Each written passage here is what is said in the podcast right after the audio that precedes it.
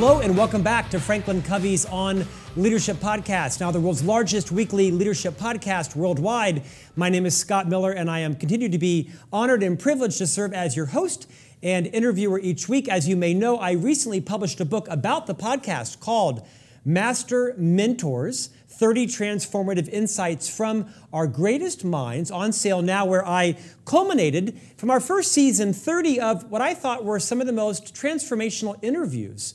Fairly episodic in nature, but I think can help to add a transformative insight for each of you trying to grow your leadership skills formally or informally. Pick up a copy of Master Mentors, the first in a ten-volume series every year coming out from HarperCollins.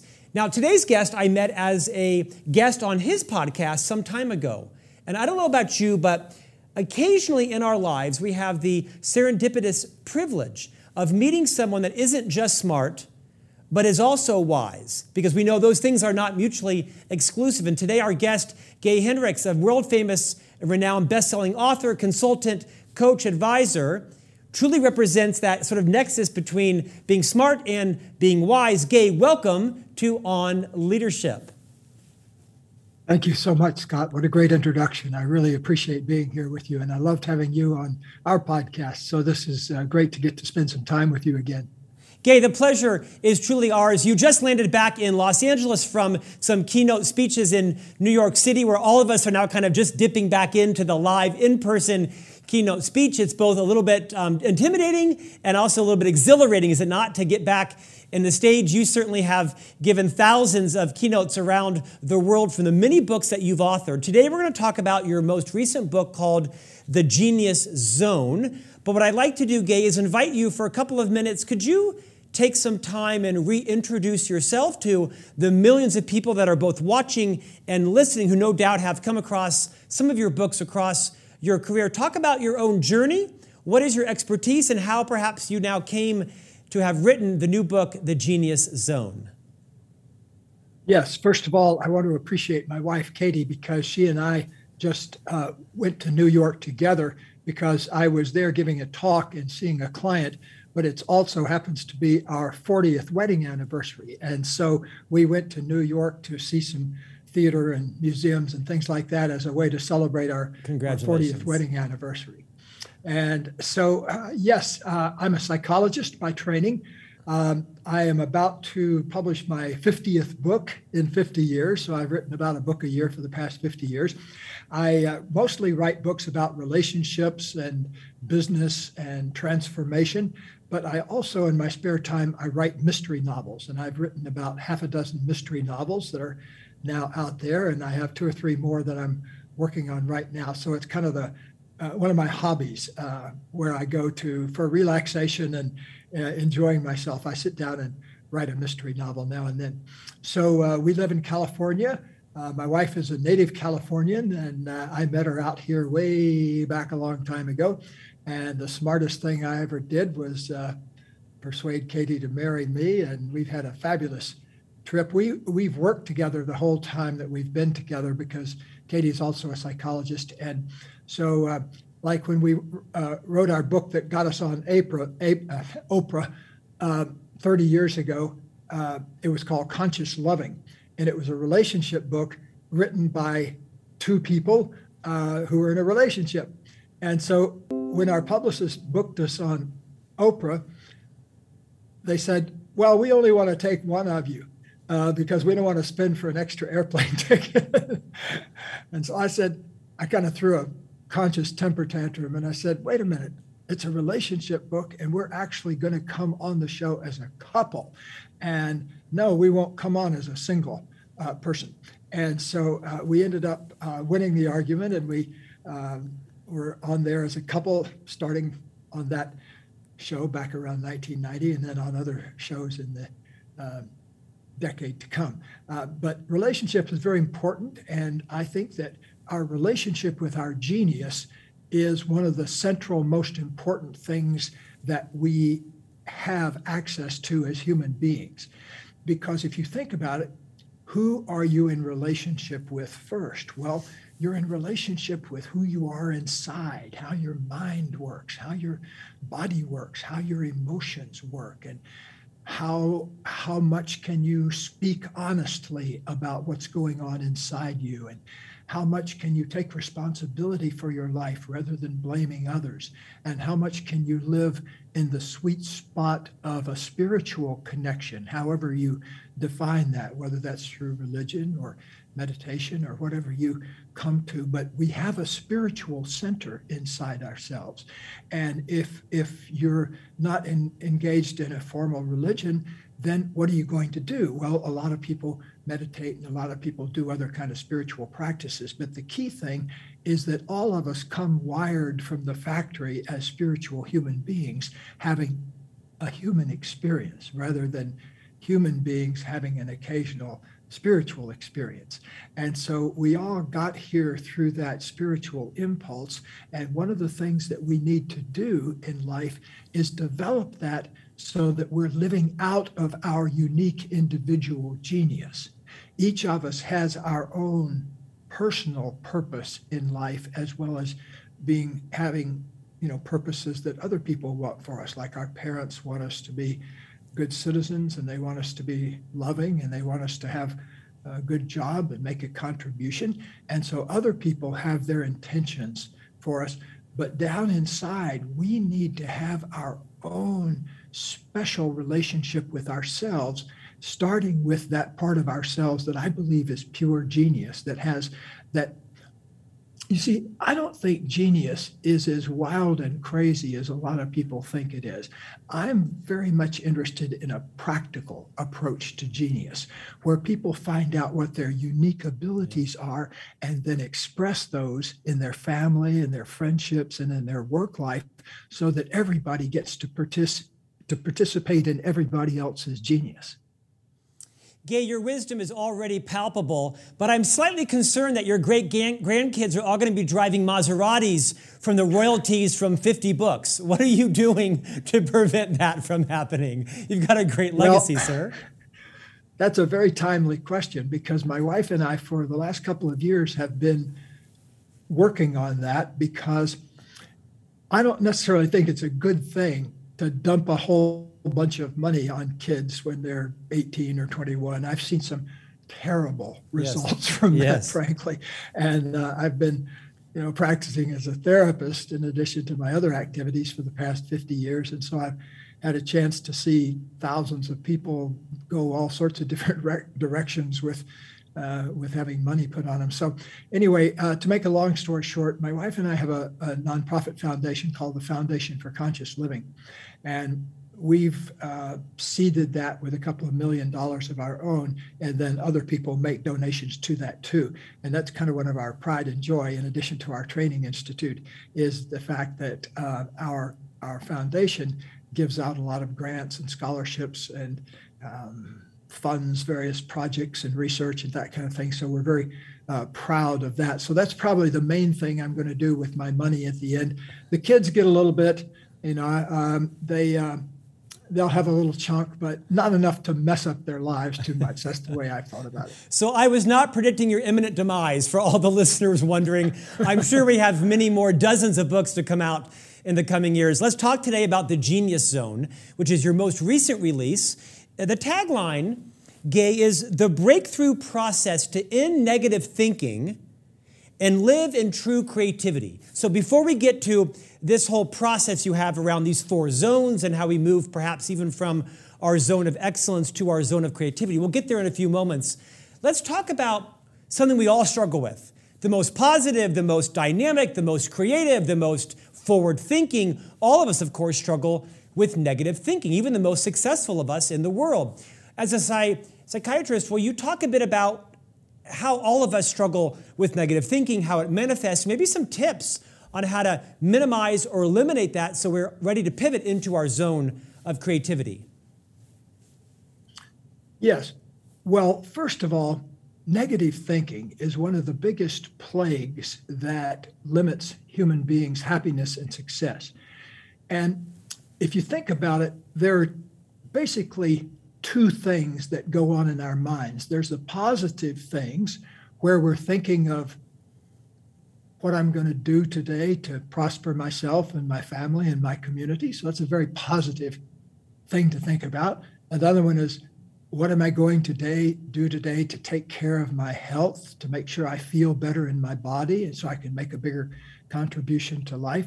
How am I going to nurture my spirit today? How am I going to do that through prayer or meditation, or however you contact the spiritual essence of ourselves and the universe itself? I happen to think that's a huge part of life, because in a way, if we're not right and aligned with that part of ourselves that knows the great gift of life, that knows what a great gift it is to be imbued with human intelligence and a spiritual essence to ourselves, unless we can go around in a state of appreciation for that and celebrating that, we're not going to be happy.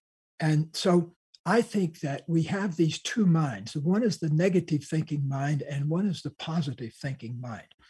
And, you know, it's like that old Native American story where the, the little boy says, uh, grandfather, I've got these two minds inside me. It's like one of them is, is like uh, a really loving, positive creature. And another one is kind of like Uh, it's a barking dog, and it's an irritation. It's a negative part of me. And the grandfather said, well, just ask yourself one question. Which one do you feed more? And if you really think about it, how much time we spend going around thinking about what we don't have, or what somebody else has that we'd like, or we're upset because we're not where we think we ought to be. We bounce around in this zone that's between where we are at the moment and where we think we ought to be. And so a lot of that thinking is negative thinking that's critical of ourselves or critical of other people. Now, the other side of our mind, that positive side of our mind, well, just think, how much of that do you spend time in every day? Almost it's like we feed that negative part of ourselves by giving it more attention. So I'm suggesting that when you notice yourself up there in that negative thinking space, to immediately open up the space to salute that positive thinking part of you. Take a moment to think mm. instead of your crashes and burns. Take a moment to celebrate your achievements, what you've done in your life. Just balance that out by putting more attention in the things that really nurture yourself. I had the great gift of early medical problems in my life. I was born with something wrong with my glands, so that I gained weight from a very early age. So by the end of my first year of life, I was in the top two percent of baby weights. I really looked like a gigantic ball of blubber. It was kind of cute on a one-year-old, but by the time I got to be a four-year-old and a five-year-old, I still uh, was obese. And so I was taken around to different uh, medical specialists and put on drugs and given shots. And oh man, I was through the whole thing. And nothing ever, I, I got it a little bit under control when I was in my teens uh, with some new drugs they came out of. But as soon as I started take, or stopped taking the drugs, I would, the weight would come back. But I handled the problem with a spiritual experience. When I was twenty-four years old, I was three hundred twenty pounds. By the way, I weigh about one hundred eighty pounds right now, and I'm six feet tall, so I look like I look athletic. And uh, back then, though, I weighed three hundred twenty pounds, and I did not look athletic. I looked uh, like a pear. And so um, I had the great gift of an enlightenment experience when I was twenty-four by, v, uh, by means of a slip and fall on the ice in New England, where I was at the time. And I didn't knock myself out, but for about two minutes, I kind of slammed down on my back on this frozen road. And for about two minutes, I, I was, I call it now out of, I had an out of Hendricks experience, because for about two minutes, I could see down through all the layers of myself that I'd never seen before, all my emotions and uh, how I was still grieving the loss of my father for twenty some years. And I hadn't known about all of that because I was living so much in my head. But this experience also showed me that I had this spiritual center that I had never really thought about or known about. And so that became the dominant force in my life. And so I lost more than one hundred pounds over the over the next year by simply eating foods that I felt fed my spirit. So fruits and vegetables rather than um, malted milkshakes and cheeseburgers and uh, those kinds of things. I pretty much had lived on junk food, but then I started eating things that fed my spirit. And within a year, I'd lost more than one hundred pounds. And so it really changed my life. And I think that, like I mentioned earlier, when human beings are in touch with that creative genius inside, that special spirit that we carry around, then our lives really prosper. And if we're not, no matter if we make one hundred million dollars, if we're missing that piece, then we don't feel good inside. To our guests and listeners, I promised you wisdom, and he is delivering. I, I'm anxious to get into this uh, idea about the four zones. But first, you said something that was actually profound. Before you told that story, you started with a very intentional phrase where I think you said something like, early in life, I was gifted with yes. the troubles, you know, your health troubles. That is clearly a mindset that you have created for yourself. Talk about how important it is to intentionally choose our mindsets in life and how perhaps your words need to mirror those, because you're a perfect model of that right now on this podcast. Well, thank you. Uh, at the time, I don't think I saw it as a gift, but as the year proceeded, I realized I needed that kind of wake-up call because I hadn't been able to kind of get outside my old programming. And just having a couple of minutes outside my old programming really changed my life, because it opened up. It was like it shined a light on rooms that I hadn't known were filled with amazing things inside myself. And so as I began to shine more light on those things inside myself, I realized that what What sometimes seems like an accident or an illness or getting fired or losing a job or something can actually be the greatest gift. And so that's the way I like to approach things these days. When something happens that looks like it might be negative on the surface, I like to kind of step back from that and say, how could this be? How could this really serve me or serve the person? And so that's the way I look at it now. Also, too, Scott, see, I think that we have the opportunity to go through life as thinking of ourselves as victims or creators. You know, if you go through your life thinking, okay, I'm creating, I'm not just being whipped around by fate, by other people, I'm creating my experience by choosing what kind of life I like and what kind of people I want to be around and what kind of foods I want to eat. See, those kinds of things, in my opinion, are what really creates a life. But if you go into life, like many people do, thinking of yourself as a victim and thinking of other people as the perpetrators of your feelings and that kind of thing, eh, that's a very painful way, in my opinion, to go through life, because then you're always thinking of yourself at the effect of other people rather than saying, okay, I'm choosing this life. This is what I want. This is how I want to be. There's great power in conscious choice, especially when you have it linked up inside and aligned inside with your heart, your head, and your spirit. I always tell my students here that uh, the longest journey they'll ever make is twelve inches long. It's from your head down to your heart, because at some point, we all have to get into alignment between the way we think and the emotions we have, what's in our hearts, and also what will feed our spirit. Because I got here through an intense year of learning how to feed my spirit rather than feed my old persona. And so I recommend highly that all of us do everything we can to uncover that genius part of ourselves. Uh, you mentioned something I want to make sure we get in. That's the four zones, Scott.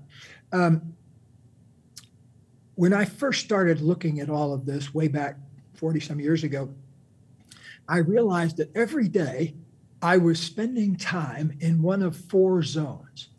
I was either in my zone of incompetence, where I was doing stuff I wasn't any good at, but I thought I had to do it because I couldn't afford somebody else to do it for me or something. like I'm hopeless with machinery. I'm not good with machinery. I don't like to operate it. My wife's a genius. She grew up in a family of engineers. She can fix anything. But if she sees me with a screwdriver in my hand as quickly as possible, she gets it out of my hand before I hurt somebody. Uh, my second zone that I discovered was the zone of competence, where I was doing stuff that I was good at, but somebody else could do it just as well. The third zone is great to start with, but it has a little trap built in it. The third zone is your zone of excellence, where you're doing stuff that you're good at, you make money at it, other people appreciate you for it, lots of attaboys and attagirls. Um, but if you do it too long, it'll burn you out, because you need to spend time in your genius zone. The fourth zone, the genius zone, is when you're doing what you most love to do, and you're doing something that makes the biggest possible contribution to other people. So to me, that's the sweet spot of genius, when I'm doing what I love to do. Like right now, I could do this all day long. Some days I do it all day long. And I, I never turn down an opportunity, whether I'm talking to the person in the next airplane seat or talking to ten million people on an Oprah show or something of that nature. To me, it's all the same, because I feel incredibly privileged that I got to learn some things in life that not only changed my life, but have now changed the lives of millions of people. And my life is dedicated to giving that away. And I want to do everything I can to express every ounce of wisdom I have within me uh, before I check out. And so hopefully when they uh, lower my head uh, down on my deathbed, I'll still be uh, say, hey, don't forget to uh, add that last chapter to my book here. And so uh, when you're in your genius zone, time becomes something that is sacred, because when you're in that genius zone, you're not only nurturing your own spirit, you're potentially feeding the spirits of other people through the books you write, or the soups you make, or the whatever it is you do. You know, my mentor, Abraham Maslow, said there's no difference between a genius soup and a genius symphony. They both call on the same aspect of yourself. I say genius is anything that has the capacity to surprise you, and something that you bring forth every day that can surprise you. That's, to me, living in the sweet spot of your genius. So let's take a deeper dive on that thought. These four zones, I'm going to assume by the very nature of the millions of people who are listening or watching to this podcast, they're interested in improving their performance, their leadership. They've had some success, certainly in life, for many of them, remarkable success. And I'm going to guess a lot of us, me included, are quite comfortable in our zone of excellence. Like you said, it's very validating, it's very comfortable, all the attaboys. And we didn't know perhaps there was something else, that there was a zone of genius. Gay, get practical, get like super practical. Speak to all of us that are in our zone of excellence. We've now uncovered that there is a next zone of genius. How do we get there? One of the conversations that got me started thinking about all this way back was I had a successful attorney in my office, and he said the following thing to me. He said, I'm forty years old. I've been an attorney now for the last fifteen years. I've been incredibly successful. I'm in all the right clubs. I have a big four oh one k. Uh, my wife loves the clubs we're in, and you know, my kids like flying first class and that kind of thing. And then he said to me, here was the punchline. He said, and if I feel like, I feel like if I keep this up, I'm going to kill myself. So one of the things that happens oftentimes with successful people is that they are busy doing what has made them successful, and they keep doing it and keep doing it until the universe says, hey, you've got to change things up a little bit. So often there's an illness or an accident or a marital split up or family discord is disruption, something that knocks things off kilter. Sometimes people actually have to bottom out through addiction or getting really sick or something like that. What I want to recommend is You don't have to be sick in order to get better. So don't think you have to hurt yourself when you get to midlife in order to learn the following lesson. And the following lesson, which often happens at midlife, is you've been in your zone of excellence too long. You need to make sure you get acquainted with that part of you that's pure genius, that part of you that doesn't have any effort attached to it. To me, one of the signs of genius is you can do it all day long and you never get tired of doing it. And in fact, I tell my uh, students that come here to the Institute to work with us that unless you end the day feeling better physically than when you started, you're not living in your genius enough. You're not working in your genius enough. Here's my promise to you. The more you open up and do more every day of what you most love to do about your work, whatever it is, you know, it could be the people part, it could be the data part, it could be organizing the things part, but whatever it is, it calls on what you love to do. Like I just got back from New York uh, yesterday, and my organizational genius, Alessandra, had been here while I was out of town this past week and got my office reorganized and got everything put into place. She can spend days do that, doing that, and she's well paid for it. But you know what? If I tried to do that, I'd last about ten minutes and start screaming probably because I make messes. I don't clean them up. And so I'd much rather have a person I can pay thirty bucks an hour to to come in and do my organizing for me than go through the process of saying, oh, no, where do I put this? Where do I put that? So I've eliminated everything that's not in my genius zone. And so for the past, tw- oh, by the way, I didn't start out this way. When I first started, I was spending about ten percent of my time in my genius zone every day. And then I started expanding that. By the end of the last century, I was up to ninety to one hundred percent of my time. I had eliminated things that I don't want to do. I'd eliminated things that I'm excellent at, but not a genius at.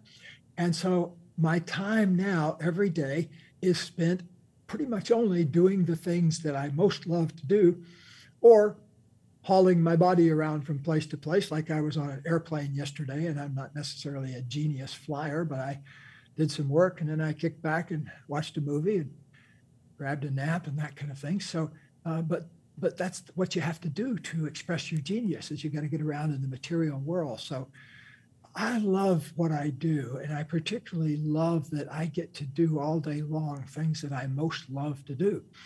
It took me a lot of work to get there. And one of the things it's going to take you is a whole bunch of yeses and a whole bunch of no's. In other words, getting into your genius zone involves saying yes to more of what you're good at, what you really love to do. It, it's saying yes to what creates the biggest amount of productivity for you per time spent.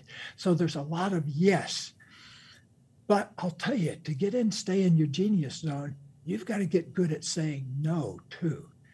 You've got to get good at saying no to things that are not in your genius zone, because the power of no is equal to the power of yes when it's applied in the right place. And the place I suggest you start applying it is saying a conscious, enlightened no to things that are not in your zone of genius and saying yes to more things that are in your zone of genius. If you will do that, I can promise you an exhilarating feeling inside and a sense of contribution that you may have not experienced for long periods of time before. So that's the product of living in your genius zone, is you get to feel a certain kind of exhilaration inside yourself and a sense of satisfaction that I don't find is easy to get anywhere else in life other than through contacting and expressing your genius. Gay, had I had you in my life decades ago, there is no telling the phenomenal success I could have created and also how quickly I could have moved into my genius zone. Uh, I want to end on this thought. You talk a lot about creativity in your book. And in fact, some chapter is actually spent to sort of learning how to woo. You call it W O O, how to woo yeah. your creativity. I've met many people that just simply say sort of um, pragmatically, I'm not creative. Well, I think everybody has some level of creativity. I don't agree with that. and I try to evangelize that to a lot of people. Uh, send us off with some tips on how do we woo our creativity on our way from our zone of excellence to our zone of genius. Thank you for asking that question. That's at the heart and soul of, of everything I want to get across. So commitment has tremendous power to it. So I invite you and everyone who is listening and watching this to make a commitment to bringing forth more and more and more of your genius every day of life, every day of your life. Because if you can make that commitment, that sincere, heartfelt commitment to bringing forth more and more and more of your genius, what that does is it trains a part of your mind to look for situations which bring forth your genius. So you need to commit to your genius first in order to bring it forth.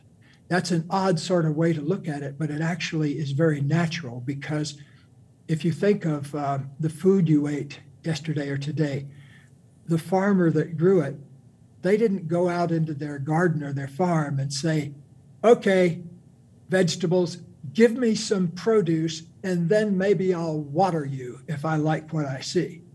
No, the farmer goes out there and nurtures the seeds and puts energy into that, and that brings forth the produce. And so it's very natural in life to begin and make a commitment to something that you really don't know how to do. And so one of the most important things that you can do is open up your heart and your mind and get those unified around a commitment to bringing forth more and more and more of your genius every day. Gay, what are you writing right now? What's next? Right now, I'm editing a couple of my mystery novels. I usually take a break from writing books like The Genius Zone, and I switch over into writing a, uh, a mystery novel. And then I switch back to uh, another uh, psychology or spirituality or business book. So I'm, I'm writing, actually, I've, I've created two mystery series. One involves a Tibetan Buddhist private detective in Los Angeles named Tenzing Norbu. And uh, the other is a Victorian era aristocrat, kind of a crosstown competitor to Sherlock Holmes. And his name is Sir Errol Hyde. So I'm working on polishing up both a Tenzing uh, mystery and a Sir Errol Hyde mystery right now. You're writing them congruently, two separate. Yes. Oh my gosh, that's remarkable. Gay Hendricks, thank you for joining us. Author, coach, mystery writer, best-selling author of fifty books with dozens more to come. Minimally, your philanthropy, uh, Gay, is, uh, is inspiring. Say hello to your wife. Happy anniversary to both of you. Thank you for joining us, and perhaps we'll have you back on On Leadership for one of your future books. We appreciate your contribution and your positivity and the, the contagiousness with which today you helped all of us think about how many of us are in our zone of incompetence or competence, or perhaps all of us in our zone of excellence, and how can we perhaps disrupt ourselves to move over into our zone of genius. Gay, thank you for joining us today. Thank you so much, Scott. Thank you very much. And thank you as well. If you're not subscribing to On Leadership, visit franklin covey dot com. You can subscribe to our weekly newsletter that comes out every Tuesday. You also can consume our podcast on all your favorite podcast platforms. Give us a rating and a review. We'd love to hear from you. And we'll see you back here next week for a new episode of On Leadership.